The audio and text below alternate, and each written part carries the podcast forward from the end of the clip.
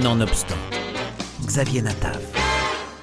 Déjà remarqué pour sa biographie L'Immortel, un album retraçant la vie de Simone Veil, puis avec Bette et Serge Klarsfeld, un combat contre l'oubli, Pascal Bresson poursuit son œuvre de mémoire avec un nouveau roman graphique, Simone Veil et ses sœurs, Les Inséparables, un album publié aux éditions La Boîte à Bulles qui s'intéresse cette fois-ci au destin tragique et méconnu de la famille de Simone Veil et au lien indéflectible entre trois sœurs aux destinées pourtant fort différentes.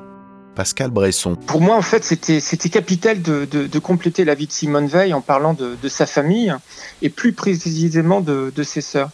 Euh, quand j'ai réalisé euh, Simone Veil, euh, pour moi, il y avait comme un, manque. Il fallait compléter sa vie, et sa vie, c'était donc ces deux sœurs qu'on connaît moins.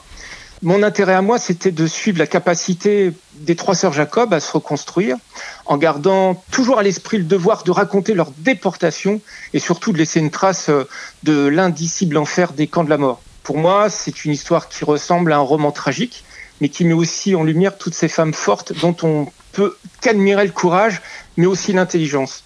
Quand tu es élevé par des grands-parents euh, une grand-mère qui, a, été résistante et un grand-père qui a fait la libération dans la deuxième DB de Paris et de Colmar, j'ai vraiment été baigné dans le devoir de mémoire. Ce qui fait que voilà, je veux mettre euh, entre guillemets mes, mes petits talents euh, voilà, au service des, des, plus jeunes et puis surtout transmettre. Ça c'est important, surtout à l'heure actuelle quand on voit tout ce qui se passe dans le monde et puis même chez nous, il faut transmettre.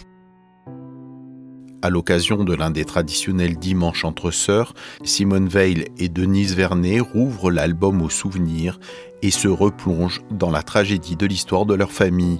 L'enfance insouciante faite de scoutisme et de virée au bord de la mer, la famille Jacob qui subit les tourments de l'occupation allemande et de l'antisémitisme, les camps de la mort pour Simone, sa sœur Madeleine et sa mère Yvonne, et la destinée dans la résistance de son autre sœur, Denise, à Lyon. Mais au fond, l'un des aspects les plus intéressants de l'album est dans l'immédiate après-guerre, avec les difficultés rencontrées par les rescapés de témoigner de leur néfaste expérience et de la difficile concurrence des mémoires entre les rescapés juifs et les résistants. Pour moi, c'était intéressant de mettre en avant euh, ces deux déportations, donc la déportation juive pour euh, Simone et Madeleine Jacob, et la déportation résistante pour Denise Jacob. C'était pas du tout les mêmes. Donc, on va vraiment suivre justement euh, bah, un petit peu en parallèle ces, ces, destins, et on va se rendre compte qu'à la libération, quand les trois sœurs se retrouvent, il y a une cassure, il y a une blessure. Elles ne parlent plus le, le même langage. On va découvrir leur destin, leur vie parallèle, leur déportation opposée. Alors, comme je le disais, donc la déportation juive et résistante. Et surtout, chacune des deux sœurs vont défendre leur propre déportation.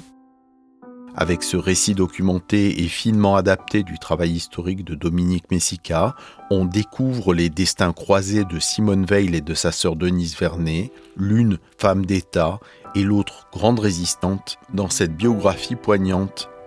Une réflexion passionnante autour de la fabrique et de la concurrence des mémoires de la Deuxième Guerre mondiale. Madeleine Jacob, va justement promouvoir la résistance, la déportation résistante, alors que on oublie quasiment la déportation juive, et c'est Simone qui va s'en occuper. Et toute leur vie, les deux sœurs vont un petit peu se, confronter, elles vont être un peu en bisbille parce que leur but à elles deux, ça sera de, de défendre leur propre déportation. Ça, euh, émouvant. Simone Veil et ses sœurs, Les Inséparables, aux éditions Boîte à Bulles.